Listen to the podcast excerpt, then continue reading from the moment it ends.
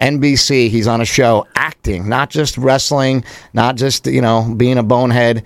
He is the, uh, he plays Stone Cold Steve Austin. Steve Austin, the man who revolutionized the wrestling. And then the guy who made the poster said, oh, you know what? We could actually put like a sign over their face. Like the title could be like over their face, like because they're ashamed of, uh, you know, like they got caught and they're ashamed. Yeah. He's like, then we don't have to show their faces. We don't have to use their likenesses. We can we can use body likenesses.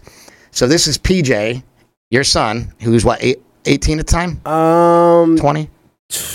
nineteen twenty somewhere. nineteen twenty Yeah, nineteen twenty All right, this is at a mall. Play it. This is a no twenty, twenty. And this has eight and a half million views on his on his Twitter. Twitter. Yeah, and it's been everywhere. Yeah, E S P N aired the hell out of it. Sports Center was on ridiculousness. He he just made he'll be twenty-four in November. Watch this. He's about twenty. That's my sweater on, and uh, he had a shot of steroids. I don't, you know, whatever the fuck it was. So he comes out, and he looks at my boy, and he has the sweater on. He just takes the needle, pops it open, sticks it in his arm through the sweater, ah! And just, like, went back in the room, you know? And I, so he's like, it was the wildest shit I ever seen in my Do life. Do not try this at home. Yeah, don't try it at home. Morning out of Sacramento, California. Woo! What you gonna do? Better. Stronger. Son of a bitch. Faster. Oh, yeah!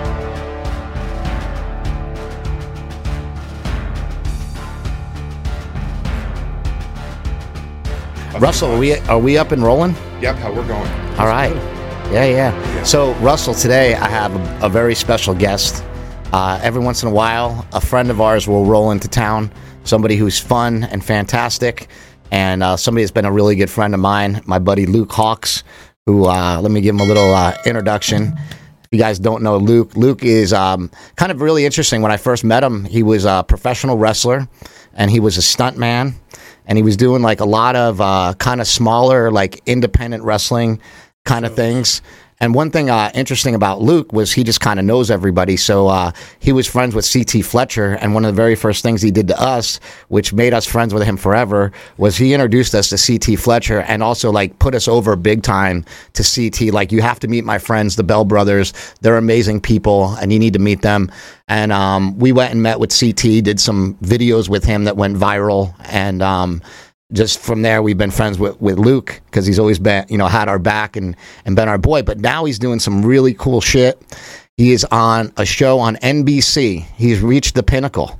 N B C, he's on a show acting, not just wrestling, not just, you know, being a bonehead. He is the, uh, he plays Stone Cold Steve Austin on a show called Young Rock. And he also is the stunt coordinator. He can tell you more about it when I let him talk, for a show called Heels on Starz, which is a wrestling show. So here's my yeah. buddy Luke Hawx. What's what's up, buddy? I got to start off with going, oh, hell yeah. There that, you go. That's like what we got to start with, right? No, thanks for the great introduction. And as Chris said, man, we've been friends forever. But, you know, I feel like we were closer before, not before, closer. Just talk to me. I'm sorry. Look over I'm here, buddy. I'm looking at the camera because yeah, I like to worry. Look at the audience. That's, That's all right. But yeah, I'll talk to you. I thought you, you were a fucking actor, buddy. I am. So, uh, but um, I, I wouldn't say close, but we've always been close, and I've always been very appreciative for you and your fam- your whole family. It's great, you know, just being around everybody. From, Tell from me the story of how you found out about me, because I always remember this. You went to Blockbuster Video. Okay, so this is a true story. True story. It's a great story. So I never pick up videos that or, or, or put on something that I don't, I haven't seen an advertisement for and I want to watch it previously. Like, yeah. I always have a notion in my head that I want to watch something before I watch it. It's never go, I don't scroll through something and go, oh, let me watch this today like most people do. Yeah. Right? It's just not how my brain fires. So I went to um, Blockbuster to rent a movie that it came out, and that's how old ago, how, how long ago it was. It was Blockbuster because yeah. there's still Blockbusters around. And I don't remember what movie it was, but there were two films that caught my eye that day. One was Trailer Park Boys, uh, the T V yeah, the, the movie, yeah, and then the other was Bigger, Stronger, Faster. And I seen both of them on the shelf, and I said, "Oh my God, what is what is?" these videos. I, I don't know what it was. Just something brought me to both of them, and more so to Bigger, Stronger, Faster. Right? Well, I remember what it was. You told me. You said you saw the Hulkster on the front. Well, yeah, the cover was just amazing. Which was actually Chris Mordetzky, Chris Masters, oh, the masterpiece, the master lock. I'm yeah. a boy, N W A wrestler. He's, yeah. he's on our show uh, November twelfth and thirteenth. I love that kid, in, man. In he, he used to be my roommate for a while. He's a great guy. He's he's a, he's a great guy. He went through a crazy opioid addiction, and the one like thing that we share. Um, forever, we're sort of bonded by it, is that like opioid addiction. And like uh, Chris Masters, who's another, he's a wrestler, he's jacked. He um, he became my friend. Like, well, actually, we've known him since he was sixteen. That dude was trying to wrestle since he was sixteen. And when he was sixteen, he was like the biggest sixteen-year-old Crazy. I had ever seen in my life. And then he started lifting, right? And he was kind of chubby. And he started like lifting, and then he like he broke his leg in wrestling. And then he came back like a year later, and Mark and I hadn't seen him in a year. He came back super jacked and shredded, and he, he was all gassed up, but he, he'll tell you that. And um, he came back, and I just never seen anybody that like looked that amazing. And he was the cover of all the athletes on it, right? Well, he, no, he was he was the he played the Hulk Hogan. Just guy. Hogan? Yeah, so actually it was Mike O'Hearn was Arnold Schwarzenegger. So we had a guy that was in, well, actually we had two different versions. The one version of um, Bigger, Stronger, Faster on the cover had Arnold Schwarzenegger in a suit as like the governor, and that was Mike O'Hearn. Um, but then we also had Arnold Schwarzenegger in Commando, and that was Christian Boving, who's oh, another yeah, fitness yeah, model. And then Barry Bonds was Rico McClinton, who used to be Flex Wheeler's training partner. Yeah. He's just you know a, a jacked black guy that looked like kind of had the same build as Barry, Barry Bonds. Bonds. And um, the guy that plays Rocky is this my friend. I actually call him Jim Rat Jesus. It's this guy from uh, from Gold's Gym that's just there every day. His name's Mark Schwartz. He's actually an attorney, but, but he's super shredded. So I'm assuming that you hired all these guys, right? Like yeah. You so know them, so you. Here's what's crazy about the telling you about the poster quick of Bigger, Stronger, Faster is when you see that original poster that we went to like Sundance with. I designed that poster. I said I wanted to look like the usual suspects. Like these people are almost in like a police lineup. And then the guy who made the poster said, oh, you know what? We could actually put like a sign over their face. Like the title could be like over their face, like because they're ashamed of, uh, you know, like they got caught and they're ashamed. Yeah. He's like, then we don't have to show their faces. We don't have to use their likenesses. We can we can use body likenesses. And so we brought it to a, a place in Venice that makes movie posters. And they said, hey, guys, this is going to cost about one hundred thousand dollars What? To do this shoot. And I'm like, well, what's all the money for? Like, what do you, what are you guys talking about? And they're like, well, look, we have to do a casting. We have to hire all the actors. We have to do the costuming, blah, blah, blah. So I, I called Mike O'Hearn and I said, hey, I want to do this photo shoot. Can you get me a photographer? Yep, got your photographer. Can you find me a costume designer? Yep, I got one. Can you find me this? Yep, got one. So Mike O'Hearn hooked me up with all the people that could to, could make it happen, and we made it happen on our own for about two thousand dollars Yeah, that's smart. You know, we we just went out and shot it ourselves. It, this this like poster company's like, we could make an amazing poster, but we'd have to shoot all this, and it's going to cost a lot of money. You know, yeah. But you have the creative side to do that. You you're a very you're a creative genius. Oh, thank you, man. I appreciate it. So, uh, you always have very good ideas, and I, I think that it's it's awesome to just to tell that little story right here on your podcast where. You can take a one hundred thousand dollars project and do it for two thousand dollars and do it fantastically and put it out to the world on a worldwide scale and make it this big, big deal, right? Because yeah. that's what you did. There was a lot of controversy with the posters for Bigger, Stronger, Faster. That was the one that we brought to Sundance. And then um, when the movie came out, the the company Magnolia, they wanted to put out their own poster. Like everybody always needs to feel like they need to justify their job. Right. So they made this other poster. Maybe Russell can bring it up. There's an alternate poster of Bigger, Stronger, Faster. I have it on my wall in my house, and it's like Hulk Hogan, and he's like on a mountain of steroids, yeah. and he's flexing, doing like the I'm familiar with the that. Hulkster pose. I've been to your house. Yeah, and that um that poster to me wasn't as cool. I didn't like it as much.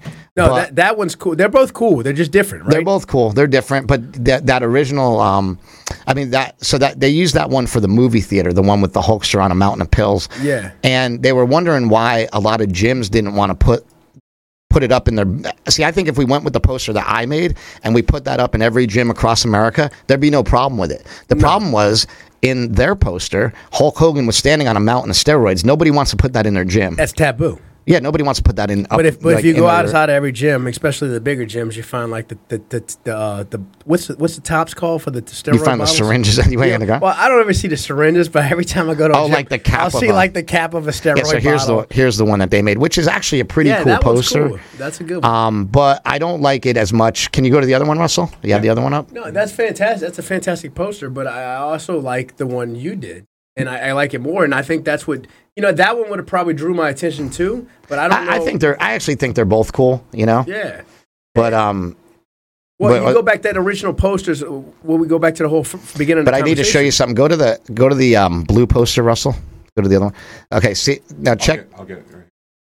Yeah. So check out on this um, poster. I talked about this before. There is a um. There's a figure skater on there. All right, there we go. See, see the, Russell, see the figure skater there? Yeah, yeah, the, the pointer on her? Right. Yeah, yeah, yeah. That, that's a figure skater, right? Okay. And at first it was a ballerina. And so you can see on the left, that's supposed to be like Arnold as the governor, you know, which is like really hard to tell. I mean, that was a weird time in history when Arnold was the governor. So you don't know if that's Arnold or just a politician or whatever. And then there's like, that was a ballerina.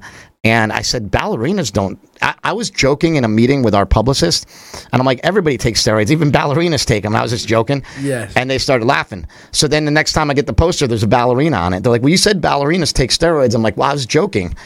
And then they're like, well, what if we put figure skates on her? So now it's a figure skater because, like, that was their compromise. It was hey, like, I was saying, absolutely not. I don't want a ballerina on the poster. They said, okay, we'll make it a figure skater. Like, right. like yeah, that was good. If there was, like, a jacked ballerina, just, like, just all. I haven't just, seen. But they don't have to be jacked to be on no, steroids. No, but, it's, it, but if, could, if he or she was. Yeah. I wonder awesome. if I wonder if there is figure skaters that are on steroids. Oh, one hundred percent. Like, who knows? I mean, I'm sure Look, the guys. Everybody's on steroids in some way, shape, or form. You hey, know what I mean? Luke, don't burst my bubble.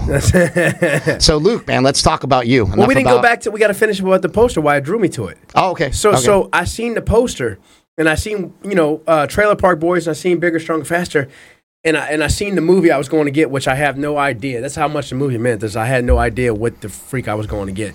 So, I I brought all three movies to rent, but I said, I'm going home tonight, and I'm watching Bigger, Stronger, Faster. This just, I don't know what it is about this, but I got to watch. I just got to watch it. So I watch it, and I start freaking crying. Did we curse on this podcast? Did yeah. you curse? Did yeah, you yeah. Sorry.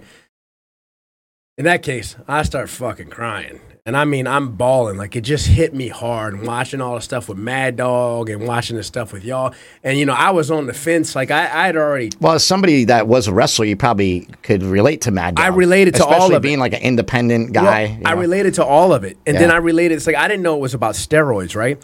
So I had had previously tried steroids. This is, ooh, taboo. I'm putting this out publicly for the first time.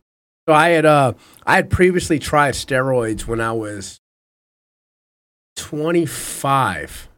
I started I started going to the gym for the first time when I was twenty-five. Katrina hit. I moved to Florida with Canyon and uh, Chris Canyon, who passed away, dear friend of mine. He took me in after the hurricane, after Hurricane Katrina. Yeah, Mad Dog was friends with Canyon too. He was a great guy, and he was uh, later came out that he was gay. He was gay. And I think that's a big part of why he well, committed suicide, correct? He did, yes. He committed yeah. suicide, and it was a really rough thing for him. It was tough because uh, I loved Chris so much. I'll, I'll cry talking about him because he was very, very meaningful. Some about guys with named Chris, they just mean a lot. There you go. Uh-huh.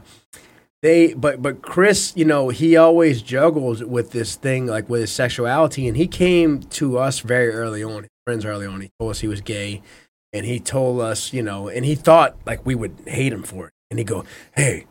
Well, nobody in wrestling was openly gay at the no, time. not not not at there the time. There was one dude later, but yeah. that was later. Everybody right? knew Pat Patterson was gay, but he was Office, and it was a yeah, different yeah, thing, yeah. and it was like, but but Chris was one. Canyon was one of those guys where like he hit it, and he would go like have sex with girls on the side to throw people off from him thinking he was gay, yeah. because he didn't want anybody to have the idea that he was gay because he thought it would hurt him, and you know he dealt with that for a long time, and we talked to him about that. And uh, he just couldn't get it out. He struggled with that mentally. It sucked. He struggled with it his whole life, and that's what eventually, you know, why he killed himself. I used to talk to him, and I, you know, I, I, I like to have in-depth conversations with my friends and let them be themselves, right? We did it this morning, right? We, yeah. You and I, we can always talk and be open with each other. Well, I would talk to him, and he would talk about killing himself all the time, and I would say, dude, that sucks because it would hurt me as his friend, right? Yeah. It would hurt my heart because I'd be really upset that my yeah. friend wants to die. I get upset thinking about it. And uh, But he, he said something to me that just made a lot of sense, and I and I could I, me and my background and coming from my lifestyle and the shitty life that I had growing up, which we can get into or not get into. Yeah, you, you know no, about we should it. Definitely get into it. It was really bad. I he said, why it's selfish for other people to want me to be alive when when I'm not happy being here. Yeah, you that know? was Mad Dog all the time. Yeah. So when Mad Dog passed away, as, as bad as it sucked and as bad as it hurt, it still wasn't the worst thing in the world because, like, he didn't want to be here. So you're like, okay, well, he got himself out of this mess that he didn't want to be in. And, like, I had a good conversation with you today, and a lot of it was pretty serious about how much pain I'm in and about, and just so you know and you're aware, I never say I'm going to kill myself because, like, I don't believe that.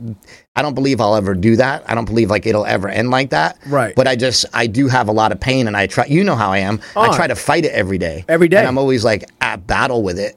But I'm not going to let it, I'm, I guess I'm I'm going to not let it beat me. You no, know? And that's what I really admire about you. Not not just you being a good person, is that that you constantly strive for better. You know, and if you've done so many amazing things, and your family's done amazing things, and your brother's done amazing things, like, you know all the accomplishments you guys have, right? It's not common for a family. You're like a super family. I'm saying this really. You're like a super family. It's not common for your family to have as much success as it has, yeah. Right? Like, most families don't have that amount of success all over. Like, there's there's a few that do, like maybe a couple kids playing in the N F L, like John well, even, Jones. And, and a lot of people don't, brother, they right? don't like, see their value. I think you're right. Like, I, I get what you say a lot. And it, it like it makes me think a lot, so I want to let you know that you do get through to me when you say it. You're like, you don't realize like what you've done for people, right? And like, you don't realize, and I think like Mad Dog was like that, and that's why yeah. um, you know, he's not here anymore. Basically, it's because like he just never really valued his own life because like he didn't think he accomplished anything, and he didn't think he did anything. And I'm like, listen, man, you were the guy that was John Cena's first trainer. Like, we found him and brought him to you, yeah. and you trained him, and, and he made it bigger than anybody's ever made it ever. So if you don't think you have any accomplishments in wrestling, you're out of your mind. Like, that's one of them. Right. But there's also a lot others. And look there's at a lot how many of other people times. He inspired. Yeah, and there's a lot of other times where Mad Dog, like, you know what? When we finished Bigger, Stronger, Faster, talk about inspiration, not one person ever asked me how Smelly's doing afterwards. They asked me how Mad Dog's doing. And I'd say, you know what? Unfortunately, he passed away. And then people would get all, you and, know, like, oh, shit, I'm really sorry. And you know what's crazy about that? Whenever I talk about y'all, and this is no bullshit, people know I'm friends with y'all whenever I bring y'all's name because I talk about y'all religiously. It's like, you know, you're you're a big part of my life. Yeah. So the first name they always bring up is Mad Dog. Yeah. They always bring up Mad Dog. Everybody had some kind of interaction with Mad Dog. Yeah, interaction or some story yeah, or something. And they just you know. like, you know, like I... I all the time. And it's cool because you don't realize, he doesn't realize, right, how much that influenced another generation of people. The most interesting thing about Mad Dog is you'll always hear a great story about him. You know, like, even just for example, um, Mark one time went to go visit Mad Dog at work. And I go, oh, you, you go see Mad Dog at work? He goes, yeah. He goes, it was pretty funny. I go, why? What happened? He's like, as soon as I got there, I'm walking up to the front door. I'm about to ask the ma- the bouncer for Mad Dog. And two guys come flying out of the bar. And it's Mad Dog tackling this other guy. And he gets him down on the ground. And he's like, and he's just smacking him across the face. And he's like, don't you ever disrespect our bartender again. And like every, every you know, thing was like, yeah. hey. And that was Mark's.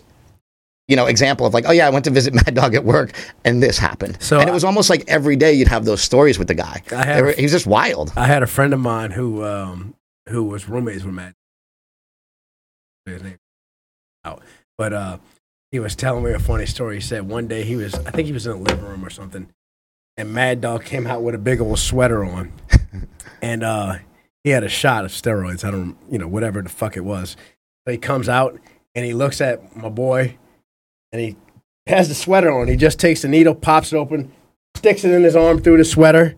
Ah! And just like went back in the room, you know. And I, so he's like, it was the wildest shit I ever seen in my Do life. Do not try this at home. Yeah, don't try it at home. But it was just, that was like, he was a wild man. Yeah. But he was, he was very, I never got to, I, unfortunately, I never got to meet Mad Dog. But I knew of Mad Dog long before I knew y'all. Yeah. So that was the first There's step. There's a couple guys that really had uh, an eye out for him that really tried to help him. And I, I think that they, um, like Nova, you know Nova? Yeah, what a great well. guy, man. Very like, well. I just he, went to Alaska with him. He would call me all the time and say, hey, listen, man, I, you really need to talk to your brother. You know, like, that's a real dude, you yeah. know? Like, how cool is that? Like, you don't, we, I tell people a lot of times, like, um, like you said this with Canyon, like, we don't have a lot of good friends that will stop. Like, it's like, um, and it's not like you should ever beat yourself up about this, but like with Canyon, it's like, maybe there's something somebody could have done. Like, you, you kind of need to grab somebody when they're like that yeah. and, and say, hey, you know, like, you, you gotta, like, when somebody says they're going to kill themselves, they're going to hurt themselves, I feel like you almost have to, like, jump in, even though you feel weird about it. You feel like like a dick. But it takes a special bond, right? Because not anybody can yeah. just say it. Like, you got to have some respect for the person that's saying it to you. You know what I mean? Like, I know I probably tell you shit you don't want to hear sometimes, right? Oh, yeah. Right? Yeah, yeah. It's absolutely. Just, but I feel I feel comfortable with you. And, like, I would expect you to do the same because you always, you know, you're always looking out for me. And I'll cry. I get emotional because uh, how meaningful you are to me. Oh, thank like, you, man. Like, I'm saying, it. like, you and your family. Look, people out there in the world don't understand. Here's the thing. I made a living, a professional living as as a wrestler, as an actor, as a stuntman, and I had a really rough, rough life growing up. And I'm looking directly at the camera to tell people at home that I had a really rough life growing up. I grew tell, up in a boys' home. Tell me about it. Yeah. I got adopted. We'll go into it. But I'm saying, like, everything I did was a struggle. Nothing was handed to me. Nobody ever believed in me. Nobody believed I would be shit. Nobody believed I had a... I would do anything other than being like the rest of my family, ending up in jail or in poverty and struggling and drug addicts. You know, that's what that's what I was told my whole life. You're going to be like this. You're going to be like this. You're going to be like this. Because that's what I come from.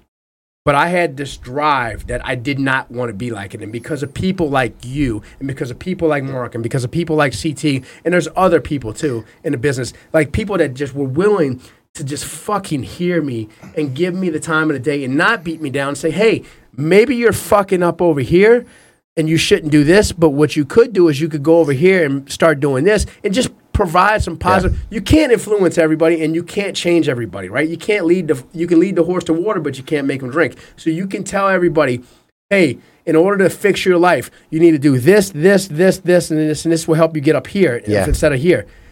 Most people aren't going to do the work. Well, a lot of people also don't know this about you is you're not just a wrestler. You're an amazing, probably the best independent wrestling promoter in the entire country and maybe the entire world because outside of the U S, there's not much great wrestling, right? So right. maybe in Japan, there might be another guy that's good. Um, but as far as like independent wrestling goes, um, a couple years ago, maybe like ten years ago, I went to an anniversary show of yours yeah. down in uh, Louisiana that you brought me out to. And um, like I said, it was the best. And I worked in independent wrestling. We brought John Cena into the business. I ran U P W. You brought a ton of people into the business. This was better than U P W. You know, it was like it was a really well-run show. The wrestling was top-notch. Wildcat Sports. Wildcat. Yeah. What Sports. Is it called? Wildcat. Wildcat Sports. Wildcat Sports Entertainment. Yeah. Wildcat Sports Entertainment. We could probably probably throw like a little highlight clip on oh, here or something yeah, yeah. as well. You can, you can watch our, uh, our our entrance video on YouTube. I mean, we got a lot of, a lot of free footage up there every week. We drop free matches on YouTube. But like, if you watch our highlight, like our opening video, the highlight. Uh, I think it was two thousand sixteen when we first put that together. We need to make a new one now. But we got a great, you know, a great. We had a T V show. Uh, we run a lot of live events. Now, November twelfth and thirteenth, me and, me and Billy Corgan from the Smashing Pumpkins, who is the N W A How president, cool is that, by the way? National Wrestling Alliance president, right? He owns the N W A. He bought it. He revamped it. He, Billy did such a great job of revamping the N W A. Now, me and him are running a co-event together November twelfth and thirteenth in New Orleans. We're going to draw a few thousand people out there. And it's just crazy. You know, again, I come from nothing. And this is just, you know. It's Wildcat dreams. With a K. Wildcat with a K. It's Wildcat a K. Sports. Sorry, Russell. Wildcat Sports and Entertainment. I'm throwing Russell off over here. I can do that every now and then. I throw some people off. I'm not for everybody. There you go. And watch like the entrance video, the, uh, op- the oh, show opener. Television should be more than an electronic tranquilizer. Is this it? P J Hawx. Oh, let's show this. Oh, you can watch my. All right, hold on. Another. So, Russell, click on this Wildcat Sports P J Hawx. That's one angle. Right here? Yeah. That's one right angle. Here? Yeah. That's when he jumped off the side. Okay, so let's talk about this. Pause it real quick. So your son, this is an amazing thing. Your son's also a professional wrestler. His name's Perry. And right? film. Stunts and acting. Stunts and acting. I can't cut him short. He goes by uh, P J. So this is P J, your son, who's what, eight, eighteen at the time? Um, twenty? nineteen twenty somewhere. nineteen twenty Yeah, nineteen twenty All right, this is at a mall. Play it. This is a no twenty, twenty. And this has eight and a half million views on his on his Twitter. Twitter. Yeah, and it's been everywhere. Yeah, E S P N aired the hell out of it. Sports Center was on ridiculousness. He he just made he'll be twenty four in November. Watch this. He's about twenty. That's my uh, so that that's just one angle of it. There's the other angle looks even crazier. Oh yeah, the, the bird's eye view is crazy. If you watch the bird's the eye bird's eye view, view looks but insane. We had it shot from every angle. And uh, yeah, you know, I, I tag team with my son. You know, I didn't have a dad growing up. I had a dad. He just didn't want nothing to do with me. So uh, I got I went to a boys' home at eleven. I got adopted at sixteen. Oh, fifteen and a half. I was fifteen. Your dad an alcoholic, drug addict, anything like that, well, or just an he, asshole to you? He was just an asshole. He never wanted nothing to do. I mean, he did drink and drugs too, but it, that wasn't as bad as... You know, it was with my mom's side of the family where they were just heavy drug addicts in and out. I mean, they used yeah. to. What was your relationship to, with your mom? I haven't even really heard you talk about well, your mom. Well, I pushed it off because she actually texted me this morning. Uh, like, I, I conversate with her here and there, but I, I don't talk too much to her because it's hard for us to relate. Um, for me, I, I have to step away from anybody that's in that negative zone because, look, it took a lot for me to get out of that zone. Yeah. Get away from the negativity, right? And they don't understand the other side of life. They don't understand a better quality of life because all they know is the low quality. They don't understand work ethic. They don't understand sacrifice. They don't, you know, their sacrifice is just life in general. Like they were born into a shitty situation.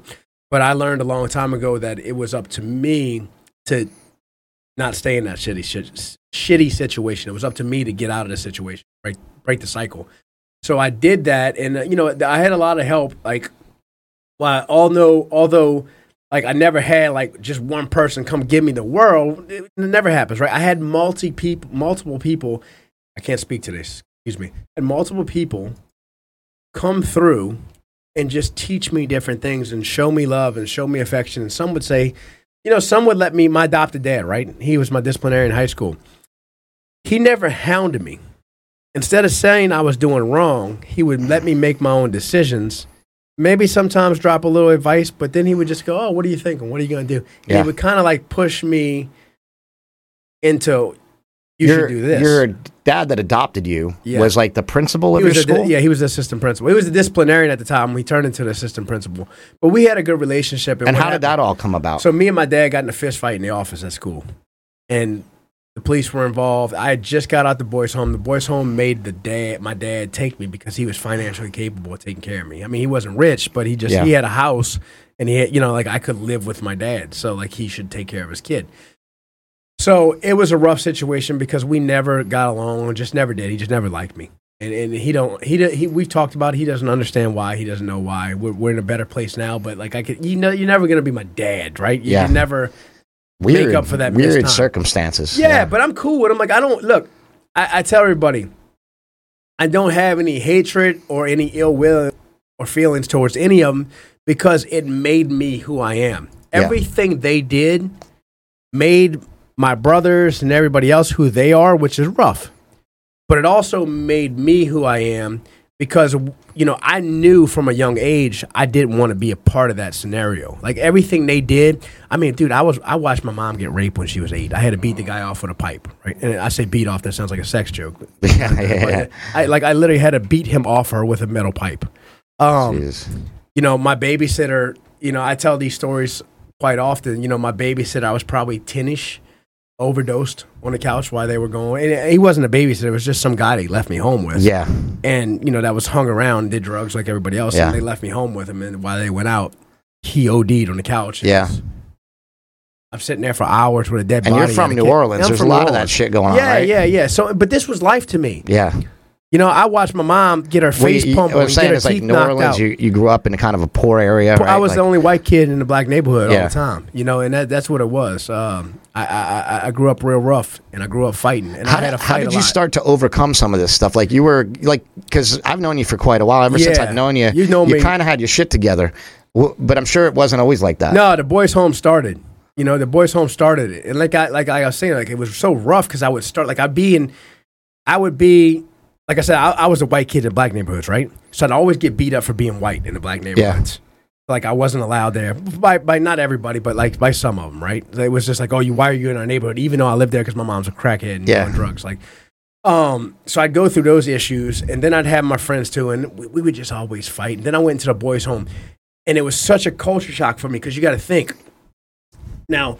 I was legit a child, a child running the streets. Like, different than what you see today. Yeah. You know, there was curfews, everything, but... Well, parents don't even let their kids out of the house now, let alone run the streets. Right. You know? I mean, some do. Yeah. Not not a good parent, yeah. right? You yeah, know, exactly. There's still parents like my parents out there that yeah. just don't give a damn what their kid was doing, excuse me. Um...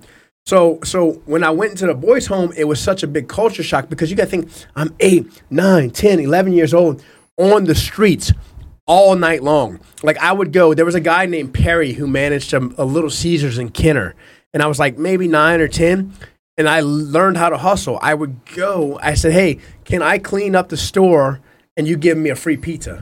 So all the time, anytime I would show up, he would let me clean the store, wow. mop the store, and he would let me take home, make my own pizzas, make them physically, make them myself, and take them home. Yeah. So like I had all these hustles. I, I like would ten do years that. Old. That's like amazing. A ten year old. You yeah. were ten years old doing that. Yeah. Wow. So, but I had to to eat because my mom would like you know the, the food stamp God money or, guy, or welfare. Right? Yeah. God bless that guy.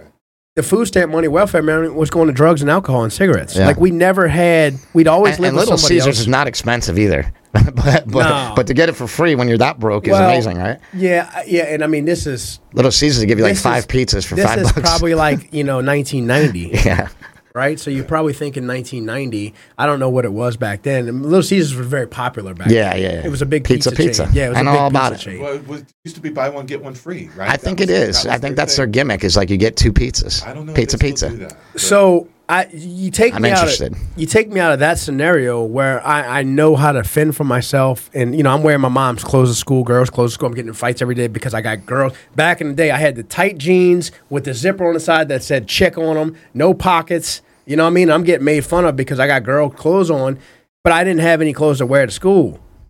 So I and I hated going to school because I wasn't smart because I didn't have somebody pushing me in education. So you know yeah. anything like anything that I didn't pick up in school wasn't picked up. Yeah.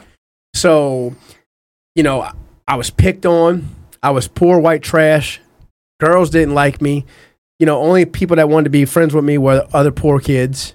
Uh, it was a rough life. And then I went to this boys' home where all of a sudden I had to start.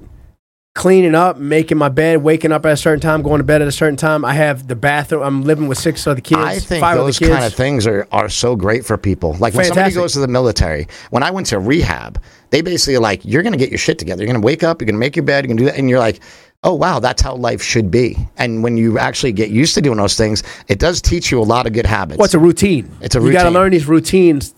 You know, in life to help you, right? Which and is I'm, interesting because like parents usually don't teach those routines no. as like hardcore as that. No, but, like when you have it hardcore, you just get up and you just do it, and right. you don't even think about it. Well, because at first you have to do it. Yeah, yeah, that's what I'm and saying. And then you, have you to. Start doing it because you don't, you know, like you just start doing it, right? Because you're, you're in routine. In practice, and now your yeah. routine gets thrown off when you don't do it, right? Yep. So that's how I am. Like first thing I like to do now is I like to wake up and go straight to the gym every day. I wake up, I chug a bottle of water.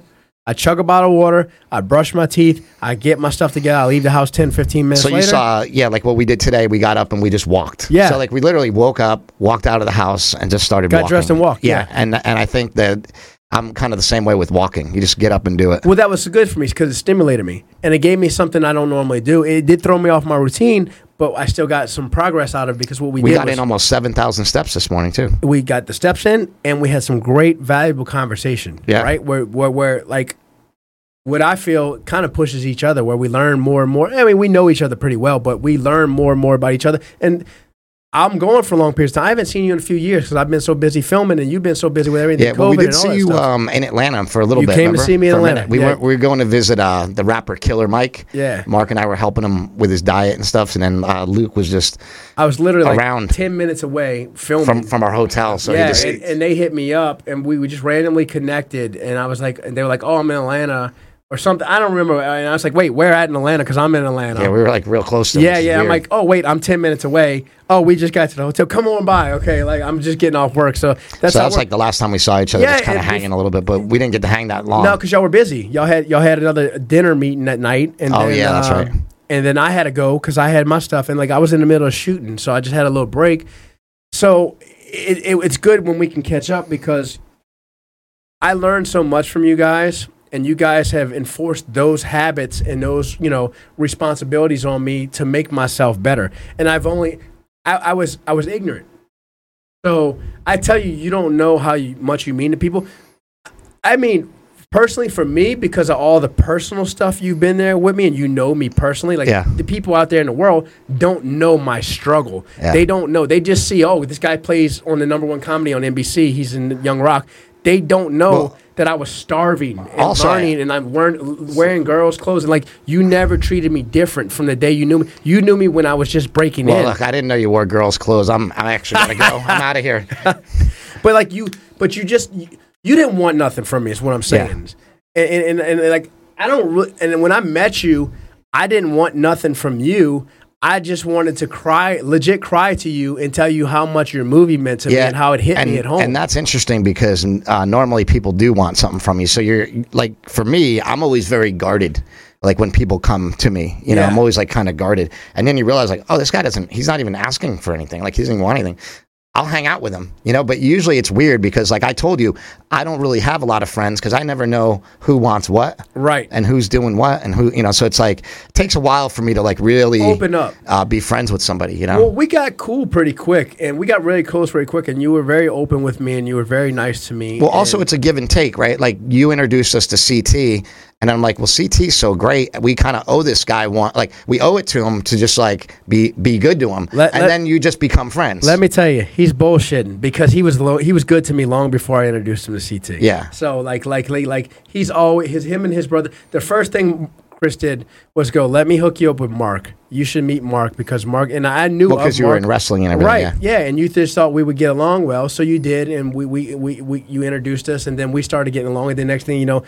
Without your knowledge, Mark brought me out to the podcast and brought me out to the gym for the weekend and flew me out and everything. He's like, hey, you have a great story. I want to tell it. Yeah. And uh, and then you were like, wait, oh, you're coming out? And I'm like, yeah. Yeah. And then, you know, it, it just, we got super close from there on out. There's Mark Bell right there. Look at him, looking yeah, through the door. See if he comes on in. He won't uh, come in. No, he, he he doesn't want to give us that cameo. He doesn't. Smelly! So, Smelly's walking by, but he's he's no selling us. He ran off. He's acting like he's got something better to do. He says, look, if he's going to be on a podcast, y'all got to be on my podcast. Yeah. The, the, he's like, you got to pay me. Yeah. yeah. Let me uh, ask you a question because, like, I think that when you look at people's parenting nowadays, it's usually god awful. There's a lot of oh, yeah. things that we talk about, like the way that kids eat, the way kids. Uh, but it was actually really funny. Speaking of the way kids eat, you have an eleven year old son also. And a, what, twenty-four-year-old son? twenty, he'll Perry. Be twenty-four in November. So you got Perry. Yeah. And your other guy. What's Callie. His, Callie. I always okay. forget the, how to say it. Yeah. Um. And so he is eleven. He's eleven. And he sent you a message the other day and said, I know I'm eating this cookie right now, but I burn fifteen hundred calories a day, so I'm all right, you know? Yeah. And it was, like, really funny because he's, yeah. he's eleven. So he's, like, very aware of that. I go, that's really good that well, he's aware. He grows, you know, it's a different atmosphere. So he just did his first acting job on television. Well, I, so. I want to get to that. Let me get to that. Okay, get to so, that. So what I'm saying is, like, I feel like you came from such a bad household with a bad relationship with your dad. But you couldn't really have a better relationship than you have with your two sons. Like, one of them's a pro wrestler with you, on the road with you, and acting in a show with you. And then you got the other one, an acting gig, on the same show. Like, how does that happen? I'll get emotional. I'll get emotional today, pretty much. Because this, again, this being with you is very meaningful. It's not just doing the normal podcast. And um, to hear you say that is awesome. But, you know, inside, it's not always how you feel. Yeah. You know, it's like I always wanted a family because my family sucked. Yeah, you didn't have one. I didn't have it, and it was the shits. And I thought that having a kid young and, you know, having a second kid would do all that for me. And it's been wonderful, don't yeah. get me wrong. Well, and things didn't work out with the no, mom, no, but that's okay because you get along, get along with her. We get yeah. along great, and she's a great mom, and they have a great grandmother who helps and a great aunt who helps. And, like, we, it's a team effort, right? The, the, the village raises them. Yeah. It really is. They really do. And we all work together. But coming from where I'm from and knowing the pain and the heartache and everything and uh, what I wanted, I'm chasing my dream, and I sacrificed so much to chase the dream of wrestling and acting and, and you know, all that yeah. stuff. I gave up so much time with him, and I still, I miss, like, I get to do all these amazing things with him. Like, people are like, why are you crying? Your kids are acting, and they're traveling the world with you, and they're doing this. Yeah. They don't understand, man. Sometimes I go ten months without seeing my kids, you know, and that's that's difficult. Yeah.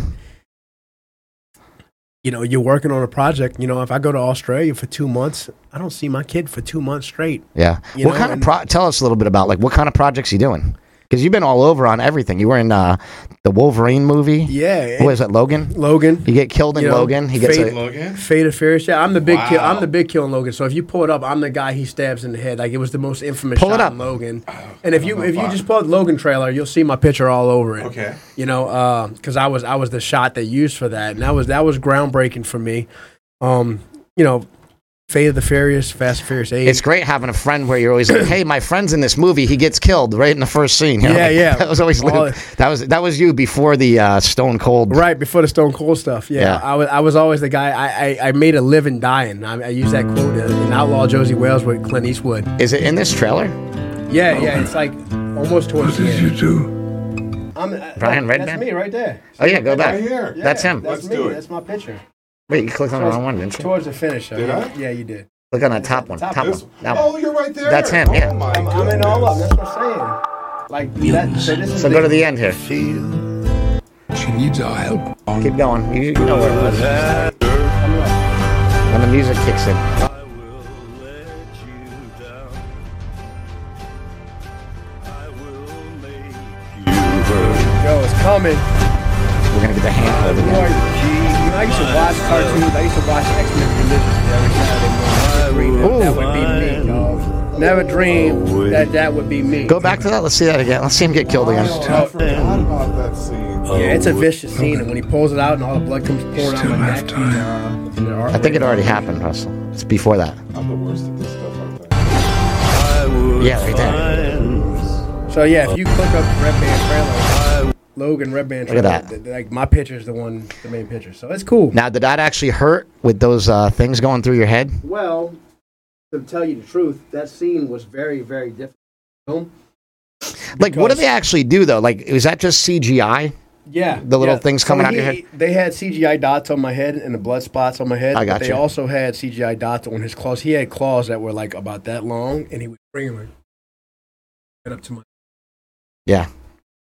You know what's amazing to me is like how they do a lot of these scenes and how they shoot a lot of stuff. And what's really interesting is like you don't learn any of this stuff in film school. You'd think that's what you'd learn in film school, like how to perform a, a shot like that. But like yeah. you don't really learn anything. Well, you learn the basics. Learn the basics. And, and then like it's up to you to be creative. The right? very basics. The good yeah. thing is you're freaking creative. Yeah. You're a creative. But there's genius. There's also like a lot of people in the special effects world. Oh um, yeah. Amazing. That are yeah, they're just incredible people. Look, film.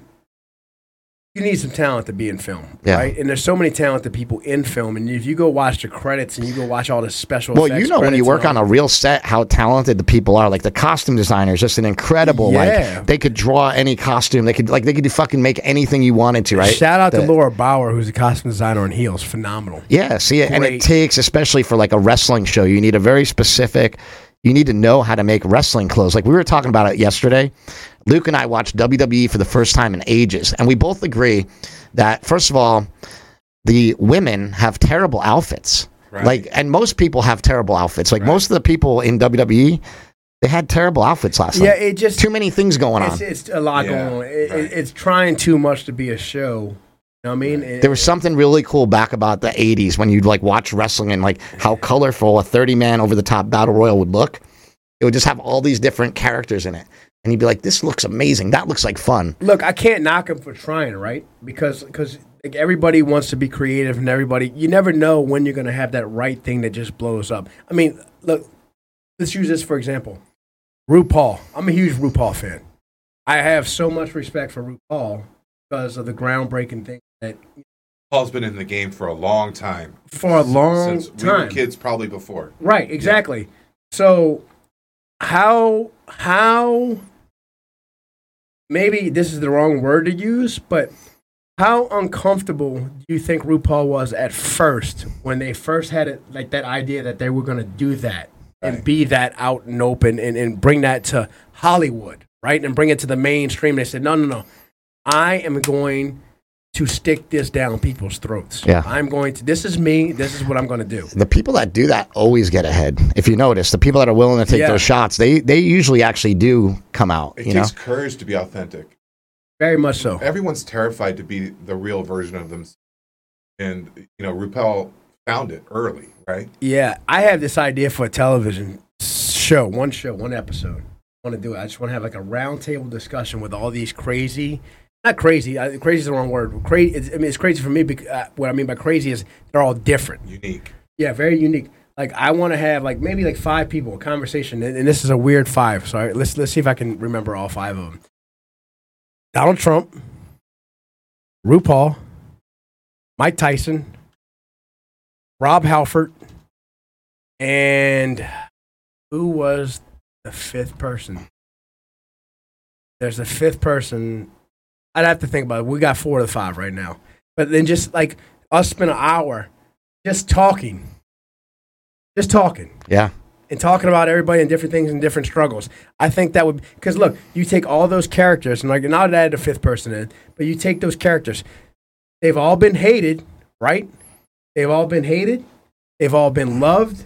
They've all done some wonderful, uniquely things that they've they've, they've been groundbreaking, right? Uh, so so I, I, I think it's really interesting to take a group of people that just come from all different backgrounds, different races, de- different sexual orientations, and we put them in a room and we just talk. And I, I, and I mean, I'm not saying yell at each other and call each other out on B S, you know what I mean? Like literally, let's just talk and let's talk about our struggles.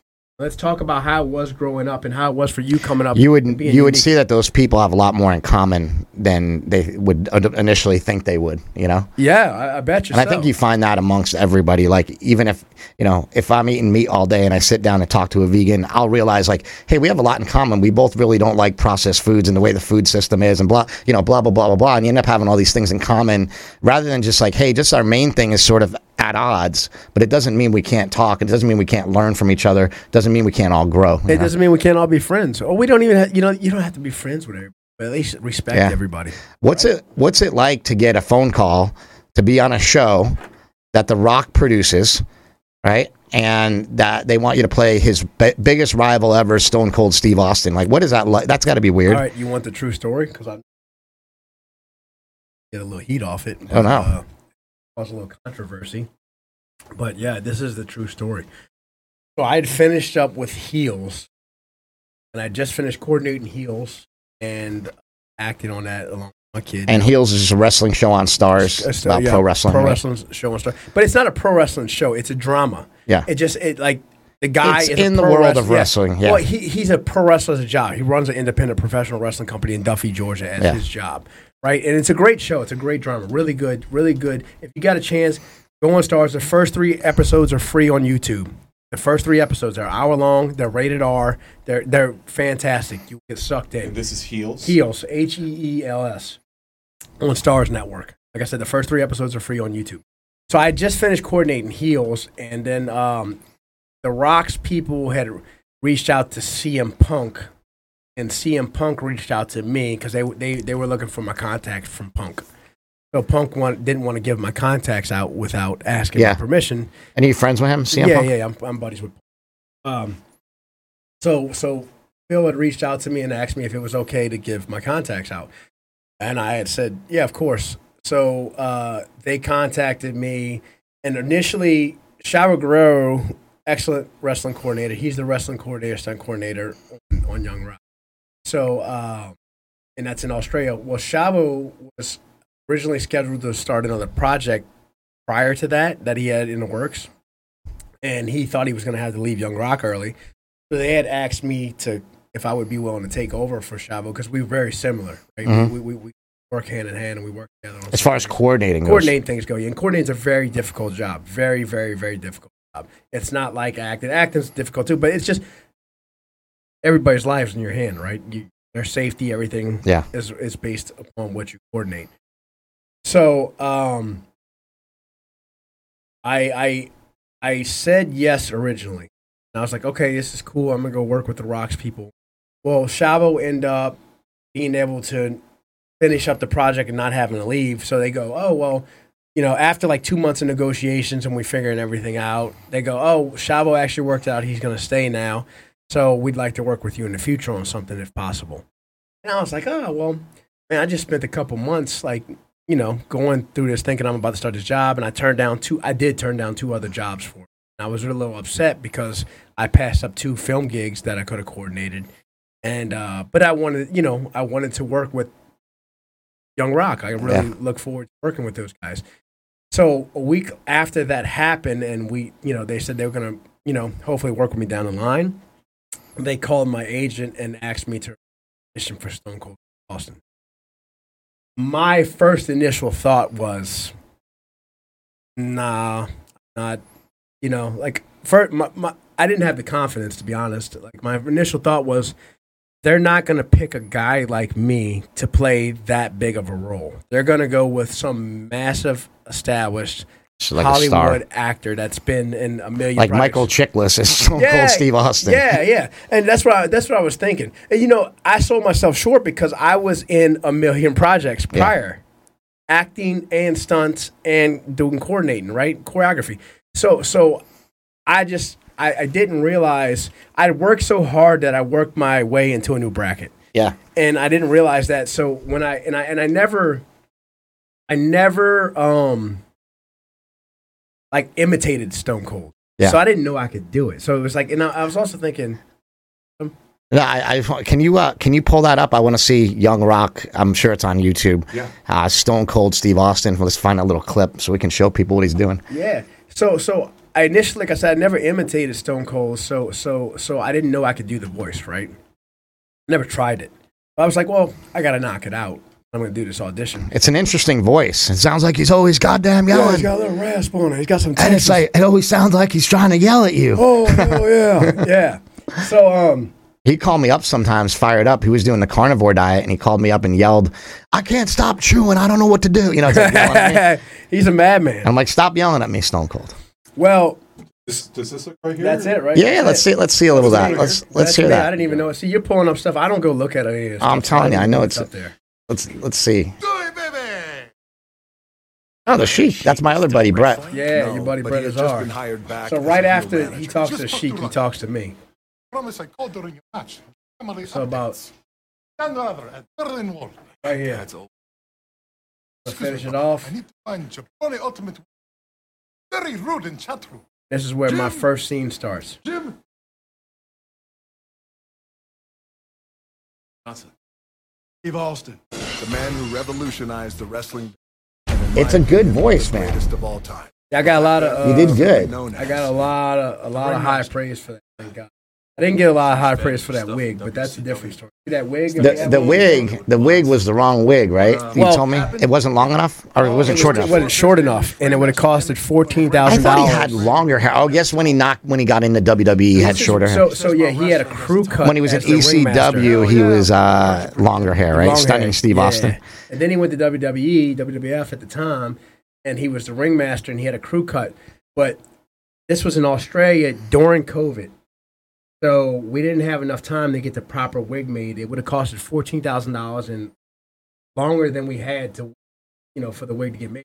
So they did. They they got they bought the shortest wig they could find, trimmed it down as low as they could without seeing the, uh, I, I guess the mesh, the net. I don't know. What I'm familiar with the lining, whatever the wig sits on. That was as low as they could take it without ruining the wig. So that's why we had.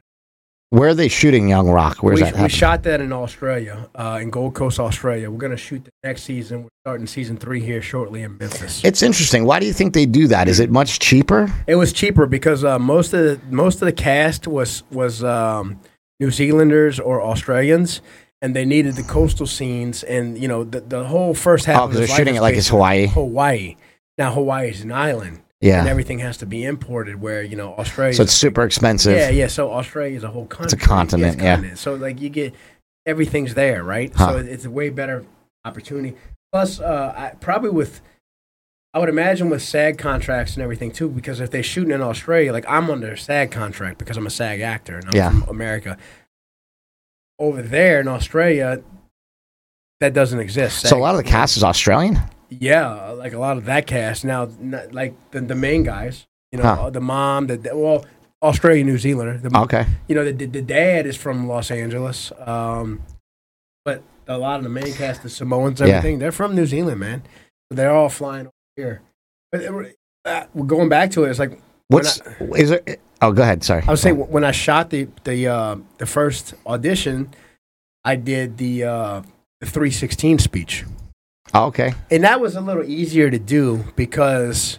You've seen it a million you've times. You've seen it a million times. The second one, they called me up. They said, oh, they really like the three sixteen speech. They want you to shoot another audition. Can you and, give us a little of that three sixteen speech? Uh... First thing I want to be done is to get that piece of crap out of my ring. Don't just get him out of my ring. Get him out of the W W F because I prove, son, without a shadow of a doubt, you ain't got what it takes anymore. And that's where it all starts yeah. off. That's the first line. You thump your Bible. You thump your Bible, say your prayer. Yeah. But Austin three sixteen says, I just whooped your ass. The exactly. Whole the whole crowd goes. And the cool thing was when I did that on set, we're jumping forward a little bit, but when I did that on set, this wasn't planned, right? My last day on set, I went and did the speech for, for the scene, and they had, I don't know, a couple hundred extras there. As soon as I finished, I knew I did a good job because the extras exploded. They weren't supposed to, and the producers everybody and everybody behind the camera just sort of standing up and started clapping, and I was like, oh, hell yeah. My whole voice, you know what I mean? I was like, I got him. Yeah. Got him. I was pumped, man. Yeah. But I was going back. So, so so they asked me to do a second audition. And I was like, damn it. I really don't have time to do it. They said, you got three hours to do it in. Like, this was a different day, right? And they're like, hey, they need something back by six p.m. It's in they a rush. You just film it and send it to them? Yeah. And I didn't have no time to study. And I was just got off the road. I just got off another film. And I was really busy. And I spent some time with my ten-year-old. And I, I didn't have any free time to spend with him. And this was my first day with my ten-year-old. And I'm like, man, I don't want to do an audition. I really just want to spend time with my kid who I haven't seen in a good amount of time. You know, I just want to spend some loving time with him and let him know his dad cares about him, right? And yeah. Just one-on-one. And my agent calls me and she says, look, it's between you and one other guy.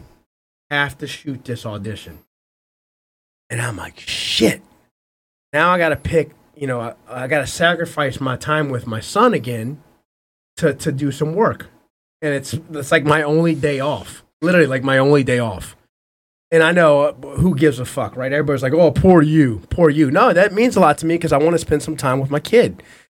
And um, I said, you know what? I'm just going to have to teach this little motherfucker how to shoot an audition because I didn't have nobody there. Yeah. And I had to teach him how to read the lines. I said, look. I got to shoot an audition, so I need you to help me. So you're going to film this, and you're going to say these lines. Bro, I got it on my phone. I don't know if I can legally put it out there. But when I tell you, my ten-year-old came out hitting grand slams, like, to a T, the way everything was written. He did so much of a better job than I could have ever did at twenty years old. Legit, like he reads better than me, everything. He's a very intelligent kid. Plays piano, whiz, speaks three languages, whiz. He came out, rushed it, which brought my energy up that much more. So he sees his dad. I'm doing this with my yeah. ten-year-old. I think that got me the role. I literally do. I did the audition with my ten-year-old, bro. And I got the biggest role of my lifetime. Right, and I've been in some pretty big freaking things. I've yeah. been in some amazing blockbuster movies, and I had some cool roles. You know, they're small roles, but just to get a small yeah, but you role. Got, you got and killed a, by Wolverine. And, and, and, and one of the biggest grossing films of all time, two of them, you know what I mean? That's a big freaking deal. two thousand seventeen, I was the only guy to be in the two biggest, uh, only what actor to be in the two, Logan and freaking Fast and Furious eight. Fate oh, of Fast Furious. and Furious. What'd two you do in that? Uh, I fought The Rock. I had a couple lines. I was somebody who I got into I fought The Rock. Yeah. I talked some shit to him, and he kills, you know, he stabs me. Bad guy for hire. I'm, I'm Is that the Hobbs and Shaw one? No, that's no, the it's the one prior to that one. But it's the one that... The one right before it. It's okay. The one that starts that. Yeah, yeah. When they first had the interactions, they that, just that big prison scene, and when Dwayne comes into the prison, I'm saying, you're dead, cop, you're dead. It's almost like not ridiculous enough. So that you're like, okay, this is completely ridiculous, yeah. right? But it's like kind of realistic for a while, and then it gets completely they ridiculous. They had a sweet spot in the middle, but now that they've just gotten so big, yeah. just so stunted, like the fabric of an actual plot has just sort of faded to the background, and it's I just like I I'm, yeah. I can't anymore. I can't. It's like you anymore. drive your car off a cliff, and then it shoots the Batman's uh, yeah, in, and the Batman cable into the mountain, and then the car climbs the mountain, and you're just like, which oh, is yeah. kind of cool though. But it's cool if you could buy in, dude. They're doing well, here's the thing. Right. This is what we got to think about it, right? We're thinking about it as forty-year-old men. Exactly. If we were twelve-year-old, fifteen-year-old kids, yeah, we'd be watching it yeah. going, yeah. "This is badass." Yeah. So, so it is you're really good job. Right. You're one hundred percent right with that. That's everything. That's yeah. wrestling. That's you know film. film, movies, Halloween. Think about it. When you were ten and you seen Chucky, you're like, oh, shit, Chucky, Chucky, Chucky, let me get and the hell away. Laugh at it. Now you're like, man, I kicked that little motherfucker right in his head. You know what I mean? Like, right here, and step on his throat. You know what I mean? Like, that's how you think. That's just, that's just our mentality. Yeah, but imagine Chucky coming after you now. He'd be like, come on, man. Yeah, yeah, yeah. yeah. You I'd, can't I'd, do shit. I'd punt that motherfucker about three hundred yards. You know? I squat five hundred pounds. What do you think I'm going to do to Chucky? It's amazing. Yeah, that's right. Yeah. So what what's up uh, next? What's going on now? Well, we're getting ready to start Young Rock Season three. Um, we're finished with Heels Season two. That just wrapped. That's going to be debuting soon. Where does Young Rock a... Season three run up to? Do you know?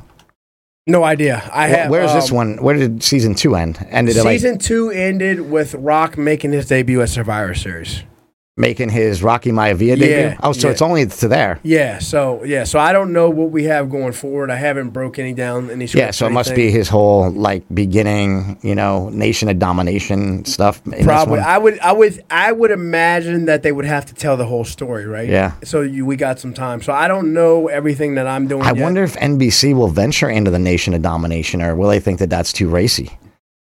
I think they got to tell it somewhat, right? It's a part of his yeah. story, and it's a family comedy. Well, the Nation of they Domination could. was awesome that whole time period. I liked all that stuff. I, I liked, you know, that was I was. Remember a big the Rock fan went corporate. There. Yeah, corporate. Like, oh my rock. God, he went corporate. corporate like he rock. was, yeah, he was down with like Vince and everything. And if you watch the documentary, some of that stuff, and how much those guys struggled back then, not the Rock and them, well, even the Rock and them, like they're trying to find their identity and trying to stay on top, and you know, everybody. The good thing was everybody was pushing each other back then, but it was rough. It was grueling. You know, you yeah. were there, you were around. We dude. have, a, you know, I have a lot of people I know that have always like wanted to get into movies, wanted to get into, you know, stunts, acting, whatever. Like, um. It seems like you basically showed up, started doing stunts, just kept working your ass off, and then like it eventually led into like acting, yeah, and all these other things. Like, um, well, I went to school, for, well, not a school, but I trained. I trained for all this. Yeah, I never just like got in. I went to stunt training with Phil O'Dell. Yeah, t- tell me about it. Like, so how how would you how would you What advice would you give to somebody if they're like, you know what, I really wanted to get into acting or get into stunts, or or is, do you think it's a better idea to get into acting through stunts like you did, or is it like I'm everybody's a, has their own path? Or everybody has their own path, but it's a little bit both. So like if you're a stunt man, being an actor is just kind of like looked down on you above that. Like stunt, like because like stunts are very protective and it's a very dangerous business, and it's it's the key to film. Right? Without yeah. no stunts, there's no film. And stunts don't get the credit that they should get. A stunt guy, if you're watching me on camera, this camera right here, if I'm doing a stunt, I'm trying to hide my face so yeah. I can come back and get seen again. And if I'm fighting, I'm, I'm fighting yeah. like this. So They they still deserve an Oscar, though. Yeah, yeah. You know, the best stuntman deserves an Oscar, and they don't get one, which is it, really stupid because the hair and makeup person gets one. Yeah, it's yeah, dumb. That's a great point. It's, it's, it's and the hair and makeup person deserves one also. That's a great point. But any anybody who works on the film should be nominated, right? Like like, like any any job department. Oh, you could be the I best think. P A, right?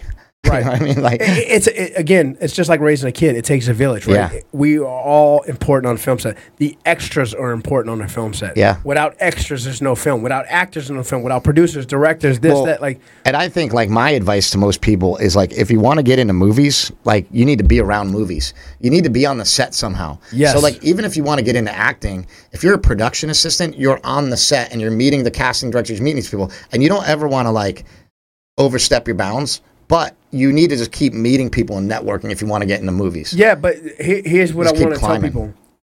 Yes, it's about meeting and networking, but it's also about hard work. Don't let networking be your main thing. Like, every I, this is a problem I see all the time. Well, I, yeah, that's exactly what I was going to say. You, you you go there and you work your ass off, and that's how you get to know people. You get to pe- know people through your ethic.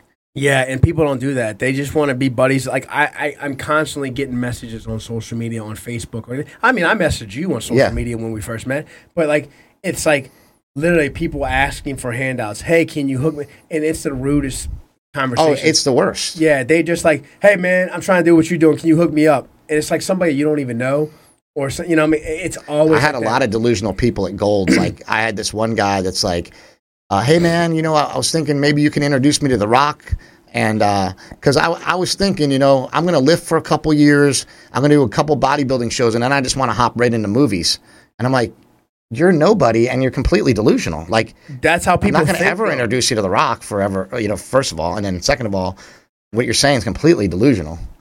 You know.